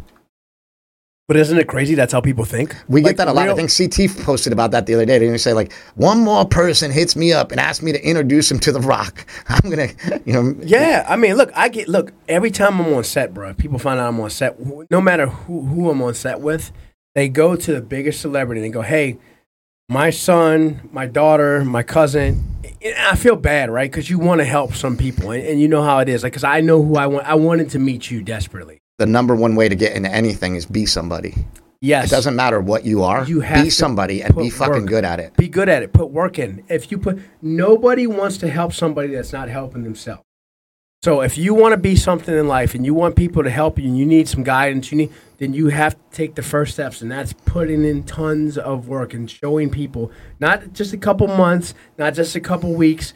Like, but like what I mean by like be somebody is like, okay, you want to meet C T Fletcher, or you want to meet the, meet the Rock. Be the biggest, strongest guy. Give somebody a reason to introduce you. What, like, uh, so somebody say, you have to meet this guy. This guy's great. He does this. That goes to my point, though. How many people do you know? Let, let's t- let's look. look, look I'm, we'll, we'll take this. We'll take this a little round circle right here for a minute. It takes it's, this conversation going to take a minute. You are at Super Training Gym right now, and you've been here for a minute. How many people have you seen come and go as a powerlifter here? A lot. You know, a lot of people come through. And they leave, right? Yeah, they, they don't leave. last. They come and go. They Most come. People. They want to lose weight. They quit. They want to gain muscle. They quit. They want to lift heavier weights and get stronger and be a powerlifter. They quit. I'd say ninety percent of the people in the world quit ninety percent of the things they do. Exactly. And that's where we go round circle. If you want to meet people and you want to be more involved in a craft that you're very passionate about, you want to be involved in, then you have to put years and years and years, and it might not take years and years to get noticed, yeah. But you should be having the mentality that you will put the effort in for years and years. Look, I've been, it took me, I started wrestling in nineteen ninety-nine. I didn't make a f- living to where I could quit my regular job until two thousand eleven. Yeah. So it took me twelve, almost thirteen years before I can, like, quit. And I wasn't comfortable, like, I just got to where I was so busy with wrestling and training and everything that I didn't have time to work a regular job, and I was also making enough to with film and everything and wrestling to cover my bills, right? So it took that long for me to go that far. Now, that kept building and building and building, but, you know, I spent a lot of nights crying, wondering how I was going to yeah. make it, if I was going to get a gig, if I was going to be able to pay, you know, the rent on our facility, if I was going to have students, if I was going to... I took so many initiatives to the, fail. Yeah. Because, like, that's what it takes, right? You have to take that initiative that you could fail. You're going to risk a lot. Now, it wasn't... I didn't just go jump off a cliff.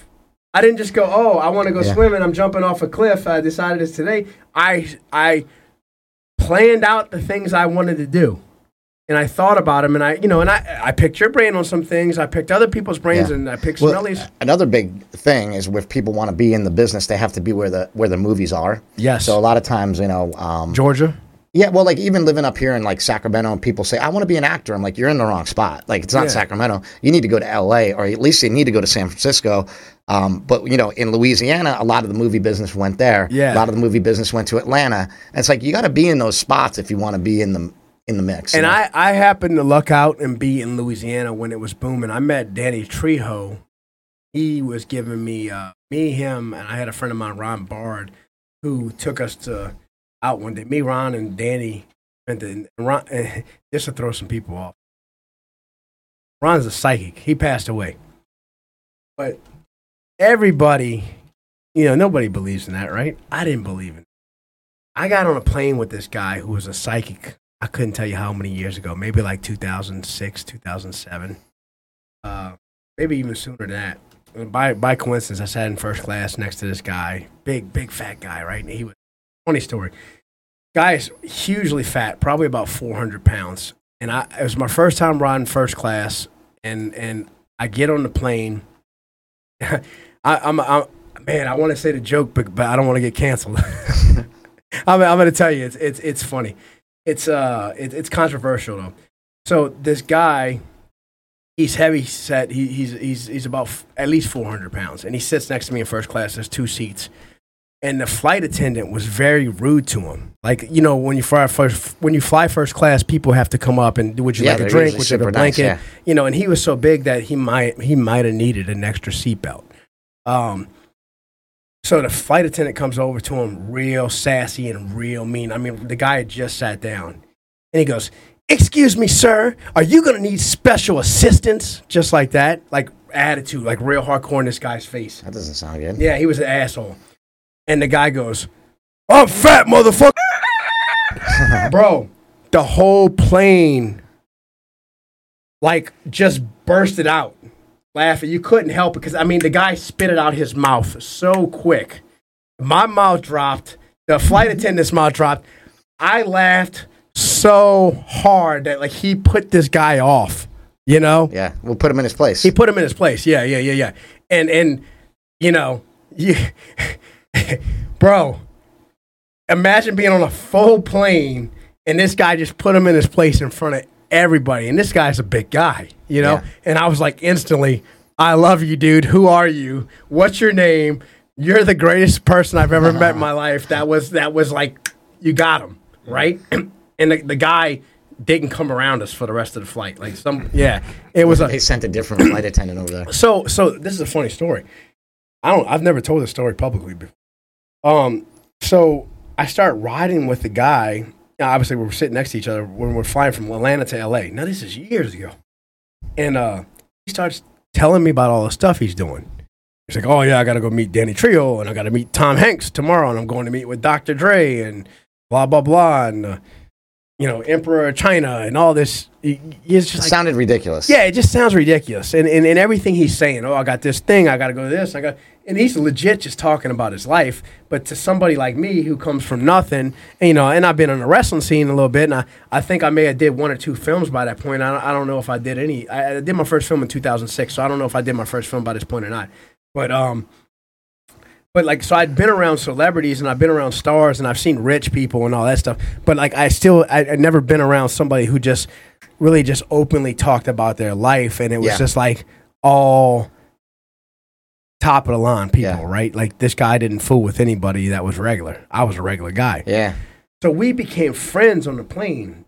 He started telling me, well, I'm a psychic. And I'm like. Is this how the guy knew all these people? Yeah, he, he was their psychic. Psychic of the stars? Yeah, yeah. And I'm like, yeah, yeah, okay, yeah. He goes, no, I know you don't believe in that shit. And he's like, but uh, we were supposed to sit next to each other on this plane for a reason. And he starts telling me all these things. He starts telling me, like, about my, my ex-wife and my kid at the time and my mother-in-law and my family and my upbringing, my adopted dad. This dude did not know me from Adam, bro. And I know people going to call bullshit. People going to, like, some people might even turn this podcast off right now. But I'm telling you, from the horse's mouth, this guy called me out on everything. He told me where my ex-wife had scars at. I had pants on. You see the scar on my knee right here? He told me I had a scar here and a scar here, and I had pants. He could, so there's no way he knew that. He knew that I was adopted. He knew that the day before, he said, my adopted parents are either buying a car or selling a car. They had just sold a car the day before, and they were going to buy a car that day. I wasn't talking to them on the phone. I wasn't around them.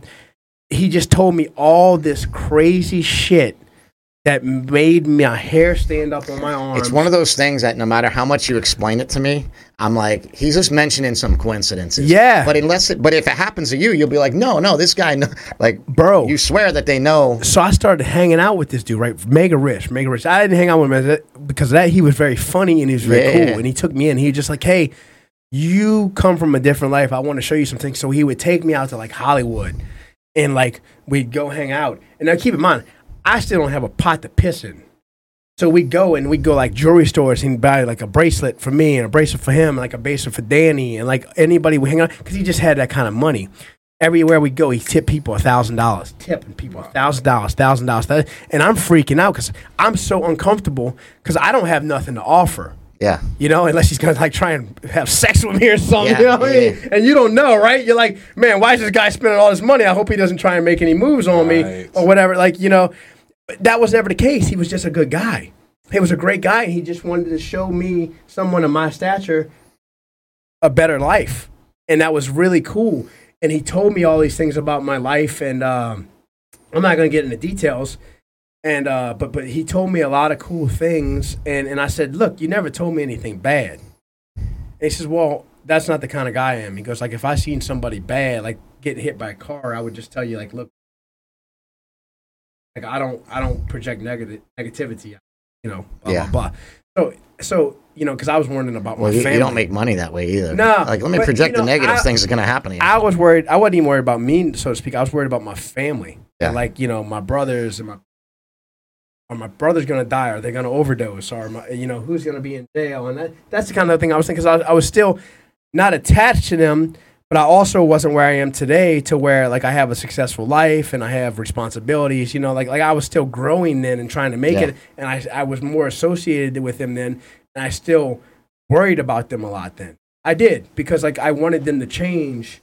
And I wanted them to do the things I was doing so they could be healthier and so they could be happier and not struggle and, you know, get off welfare and food stamps and, you know, get off of drugs and all that. So my mindset was, I want to, are they going to make it?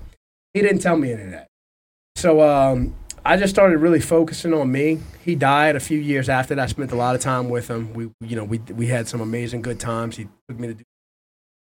And uh, one day he just passed away out the blue of a heart attack. He was he was a heavyset guy. He never lost. But that it was a weird story. You know, I've never told that on a podcast. It, this this is weird for me to tell it here because, like I said, you, you, people will call bullshit on it. Yeah. But I just thought it was a you know a, a crazy time. And, and and he told me back in the day, um, you know that that that I would be a good father, and you know, like I had my kid, and he just told me that I was. Yeah. He told me. Like a lot of amazing things that, that, that I didn't necessarily know was going to be right. It led me to some places today that I'm really thankful. Met Ron, thankful. I had those experiences. I had these weird experiences in life, bro. I've had a lot of weird experiences, but I've done so much shit that people can't relate to. And if you go back to relating, I'll break it down simply for everybody at home because you know some people will say it's bullshit. Some people won't believe it. Some people will say, "Oh, maybe it happened." Relating. You can't take somebody in California and they can't have an opinion of the situation in Flint, Michigan. They can have an opinion, but they can't really, you know... Speak have, from experience. Right, right. They can't speak from experience, so they really shouldn't have an opinion, or their opinion should kind of be kept to themselves, in my in my opinion, that, that I'm not keeping to myself. But it's just, it's just because, like, look, rich people can't relate to how poor people grow up. You know, people with yeah. good families can't relate we, to my struggles. And, I, and we see a lot of that in fitness. Yeah. You know, like um, the people that are shredded, they don't, they're not relating necessarily to, to like us that aren't shredded, right? Like, and they're going to tell you what to do, right? Yeah, they're going to tell you what to do. And you're like, that doesn't really fit into my, you know, it's like, it's hard for that. You know, hey, just do this. And you're like, I've been doing that for years and it's not working. Very similar vibes to just pick yourself up by your bootstraps. Similar vibes to that sort of thing. Yeah. Well, yeah, there is a lot of truth to that, but that's such a under. Yeah, or or like the people standard. That can't relate being like, you need to be in a calorie deficit to lose weight. You're like, I know that. I just can't get there. Right. You know what I mean? Like, right. it's right. easy for you to say, but right. like, I it's hard for me I'm to do. I'm struggling. Exactly. Yeah. So that it, sounds like get a job, pay your bills, yeah. pay your taxes. Yeah. Yeah, yeah that's, and that's Mister Obvious, right? And that's the same thing. It's the exact same thing. So... You know, we're all different, and, you know, I just ask not to be judged from my experiences because they're my experiences. You know, I can tell you my story, and I can tell you one hundred percent that I'm not lying. Like, everything I tell you is one hundred percent true, and this is what happened to a T. Yeah. Right? But I come from such a wild life. It's amazing that I'm even sitting here with you right yeah. now. You know, we've had this conversation before, but this is definitely a very important question because people are probably thinking it out there. You've done, like, everything in wrestling except for be a contracted W W E wrestler, sort yeah. of like Mad Dog, right? Right. And, like, Mad Dog would always think, like, that's his identity. Like, if he doesn't make it in W W E, he's a loser. He didn't make it. But to us, he had done so many cool things, wrestled so many cool people, done so many cool things. And, like, I've talked to you about this several times. It's like I've, I've always asked you because for some reason I think it should – it's probably – I don't know. I just think it's normal to have that goal of like being in the W W E and being like a signed contracted guy. And you've never seemed to care about that. Why is that? Well, I did back in the day. I cared about it. It meant everything back in the day. But yeah, because that that's Well, it was the only place to go, right? Yeah. So if you were going to make it, that's where you had to go. But that shifted for me over the years because I I, I learned that from having a strong work ethic and, and caring and being so passionate about what I do, that I never gave up. I just kept pushing, pushing, pushing. Like, I was supposed to have a contract a few times, right? We, you, I think. Yeah, you, you told me that several yeah, times. Yeah, we had the falling, the falling outs with the contract, like when, when they went through the fire and everything and the Crispin Wall shit, and, you know, I was getting hired in the process of all that. So I had these big letdowns where I was, like, there and, like, literally about to sign a deal, and then some shit happens and everything hits the fan, and I just, luck of the draw, was on the outs, right? Always managed to work with them. Always wanted to be there at that time. But what I noticed is from me working so hard outside of there to be there, it transitioned into the film world, into other wrestling acts as well, and it put me in bigger positions. So every time I would go there, the people who worked there were always like, I'm trying to do what you're doing. I really want to leave here and come do what you're doing. Can you help me? It's really fascinating, right? Because, like, you almost skipped over, like, um, The Rock had to wrestle for years and get really super popular before he became, like, a movie. Like, before right. he got into movies. John Cena, same thing, got into movies. A lot of these other wrestlers, like, they're, you know, you'll have, you know, you'll see, like, little bit parts and different people, like, in movies and stuff. Barely. They, they had to work forever to get they there. They worked forever, yeah. You know, Batista's been squeezing in some good shit. He's Killing actually a, a really great actor. He's a great actor. I mean, yeah. the, the things that he did in Guardians of the Galaxy were hilarious. Yeah, Batista's and, crushing And he's man. kind of good, you know, he's got, like, a good range to him. He's a good guy, too. He's a, he's a very loving guy. I like Batista guy. a lot. Yeah, he, he yeah. helps a lot of people. He's a yeah, good guy. Yeah, he's sick. I like him. Um, he... Like I said, like all these guys, like work, work, work, and obviously, like they were big stars in W W E, and they're getting pretty big movie roles. Um, but you're you're on a network television show, like you yeah, can't really beat it, that. As you know? big as it gets. Yeah, you know, as big as it as gets, big and you kind of like going into fell into third it. Season. Yeah. That is, I mean. Well, this is my second second season because Stone Cold was third season. I, I got I debuted because it's his timeline of his life. But, but here's the thing with got legs. Here's the yeah. thing with Young Rock. I think it's got at least two more seasons left. Because, like, you have to go through the whole attitude era, and then you have to go through, like, after that, right? So it's, like, it's at least got two, maybe three more seasons left. Yeah. And you'll be in all of them because Stone Cold goes through the whole storyline. Exactly. Right. I, Unless you start doing a shitty job and they kick you out oh. and yeah, they hire Smelly. I, I remember, hey, one night I was in Australia, and uh, this is before I started. It's a little funny. So we got to go back to, the to, to, you know, the wrestling and all that stuff, too. But funny story is, uh, like, night before I filmed, I was working myself up for some reason, which I never do. And uh, I was just practicing. Couldn't get the voice. I was like, shit, I can't get the voice. And I got to film tomorrow. What am I going to do? What am I going to do? What am I going to do? And finally, I just had to tell myself, man, you're in your head too much. Just go to fucking sleep and wake up tomorrow. And and, and, and that's what I did. Like, I was just, you know, like you, you realize how much of an opportunity it is and how big it is and uh, how far you've come.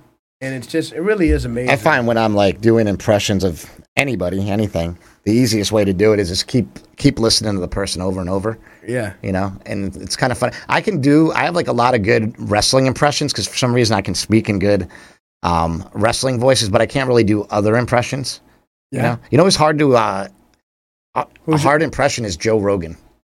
And I, I listen to him so much, but I can't duplicate the voice, which is weird. I, like I always kind of try to do it, and I'm like, I can't really get it. Tim Dillon's impression. Well, Tim Dillon's is Tim Dillon's is ridiculous, man. Like it's all like, yeah, man. Yeah, man. It's a, it's weird. It's not. It doesn't sound like Rogan. Well, everybody who does a do. wrestling impression, who do they always do? Come on. You do the Hulkster, right? Hey, H- Hogan what or you Macho gonna do, Man? brother? Yeah, yeah. Oh, yeah. Oh, yeah. Most, oh, yeah. Most people's Macho Man is pretty bad, too. Like, it's not yeah. that good. Yeah. And you're or, like, that's not a great Macho Or, Man. Uh, oh, woo! Oh, Flair, woo! Yeah. Flair. Flair. Yeah, yeah. Yeah. I used to do a good Andre the Giant impersonation when I was a kid.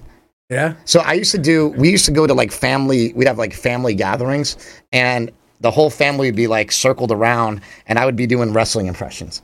So it was like the Hulkster, Andre the Giant, Macho Man, the Ultimate Warrior. And I'd have all the promos memorized, you know? Yeah, of course. You loved it. Yeah. You know, it was your blood. That's how I was. So, I love wrestling. But that's where it goes, it goes back into it. So I wanted to be in W W E. But then I started making this transition over into film. And I seen how unhappy people were with W W E. And then not only that, it's like everybody wanted to leave. Like they got up there and it was such a grind. I still wanted that grind. Yeah. I wanted that grind, and I did. I really wanted it. even though I was making good money and, you know, contracts they were offering at the time, I was making more residuals from films.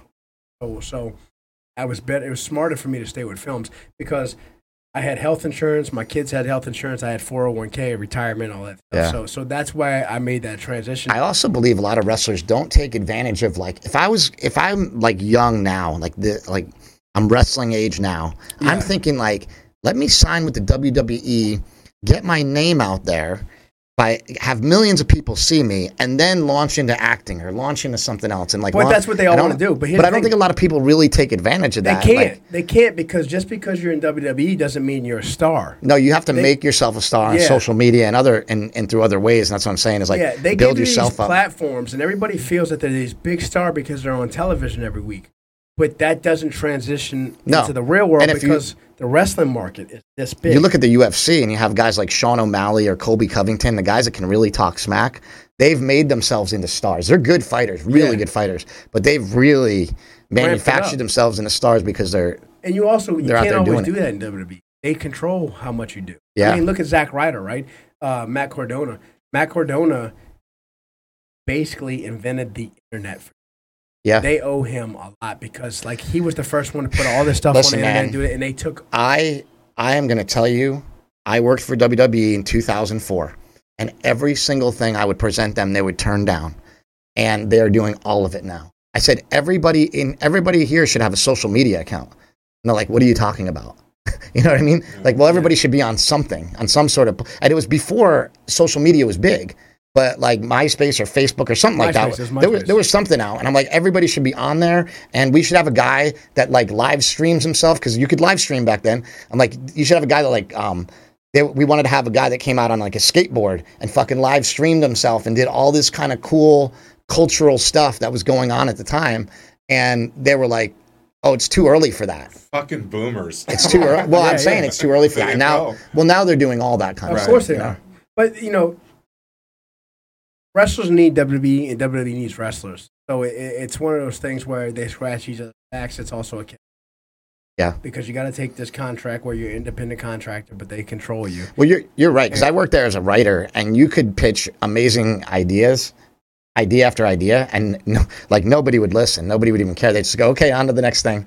And you go, no, no, but I just pitched you an idea. Like, are we going to talk about it? And they're like, nope, on to the next thing. Yeah, so I had transitioned that into film work. Yeah. And like people really respected what I did. So, and they liked my ideas and I was making these strides over here in the film world. Now it was hard, don't get me wrong. It, it wasn't it wasn't just like people were patting me on my back. I mean, I was going hard as a motherfucker trying to, you know, plant my feet in, in wrestling and film. Like I was yeah. doing both. I wasn't I, I it was it was right down the middle. I wasn't showing love to one more than the other. I was like, "Hey, I'm going to do these things." And fitness came along with that. You know, and you guys helped me a lot with the fitness stuff because there was a lot I didn't know because of my small little bubble right down there in the New Orleans world. And um, I it, feel like Mark and I turned you on to like almost everything that you do now, right? Oh yeah, I like mean, um, like, like stand efforting training and kind of yeah. like a vertical diet type yeah, diet. Yeah, and like, yeah, like I feel like a lot of it was. Uh, well, that's why I get emotional when I talk to you and when I say these things. Like I, I tell you, you really don't know how much you see, guys affected but, me. But to us, we we're like. We're more like uh, we picked you up and put you on our team. Like you're like, yeah, like you hey, jump, team. yeah, jump on because because uh, we knew you would do. Like we know you're not lazy and that you'll do all the things that we told you to do. You, you just influenced me to other options to make myself better, and that you open those since you opened those doors for me. It, all you got to do to be friends with Mark and I is just listen to what we do and have some success with it, and we'll we'll be your best friend. Yeah. You know what I mean? Like we. Um, I, look, man, I was telling Russell and I were talking about this. Russell and I get so good, get along so well because he's on the plan. Yeah. You know, and he's and he's doing it. And I always say, like, you just got to be proud every day that you're doing it. And I think that, like, everybody's got to look at that and just be proud. That, you know, I'm probably the worst person to say that because I don't get proud of a lot of things I do. No, you don't. But you should always be proud of being on the program. Yeah, you're very hard on yourself, but that's also what makes you as good as you are, you know, because you're so hard on yourself. Um. We we talk about all the time, and, you know, and every time I see you, I compliment you, right? And I tell you what you mean to me, and I tell you, you know, how important I think some of the stuff is. Just the type of person you are. I, I, I tell you that because I'm your friend. I think it's very important for you to hear that. Yeah. You know, and I don't know if you always hear it, or if you hear it, it comes from somebody from the internet who follows your page, yeah. who you might not have a personal connection with, but like they get something from you, right? They idolize you. That's what we all do. When we see Michael Jordan dunking a basketball, we don't know him, but a lot of motherfuckers are wearing jer- jerseys with twenty-three on it trying to slam at the yeah. court. You know what I mean? Like, that's just it. You're the same way, dude. Smelly's the same way. Yeah. You know, so... It, but it's important for you to hear it from people that you are personal with and that you, you know, you have these connections with. And that's why I will always sit here with you, and not just on camera, off camera, and talk about life and talk about real life shit and tell you what you mean to me, because it's important to me for you to know what you did for me. Well, thank you. I, I really appreciate it. Russell, you have any uh, questions for this man before we let him roll? No, that I, I was. We don't end on that. We're making a mistake. That was beautiful. It's really well said, Chris. I, you and Mark offer inspiration to the world, to anyone that'll listen, and it's so rare. It's and, and it's well, we, obviously how Mad Dog carried himself as well. We get up in the morning and we kind of do the same thing every day, and we kind of love it. You know, kind of have like a love-hate relationship with it, like I've told you. Um, because I have a lot of pain, I don't really love lifting anymore. I don't even like it anymore, but I still do it. I'm always going to do it. I'm never going to stop doing it. And when I say I don't like it, it's only like I don't like it for right now because I'm in pain. When I figure out how to get rid of the pain problem, I'll probably love it again. Yeah. Like I really do love being around it. I love being around the gym, but it hurts to be around the gym and not be able to do some of these things that you want to do. You right, know? right, right. So, um, so we'll get there. But yeah, well, let's just end it on that, man. I love you, buddy. It was yeah, awesome to have you, you here. Yeah, it's I, great to have you in town. And hey, uh, good luck with everything moving forward. And more good to luck. Come if I don't get canceled for saying. That, yeah, yeah. Well, look, you know, it's amazing how you've gotten yourself onto this T V show, and then also got your two kids to act in the T V show. And we didn't even get into all that. Stuff. We didn't get into we, it, we, but it's it's it pretty crazy. Both line, of his yeah. kids are on Heels with him. Next time you're in town, we, yeah, yeah, which is which is really really amazing. I, I just think you've come a long way, buddy. So yeah, I love have. you, buddy. Thank you. I love you too, man. I really cool, appreciate man. everything. All right, peeps. Peace.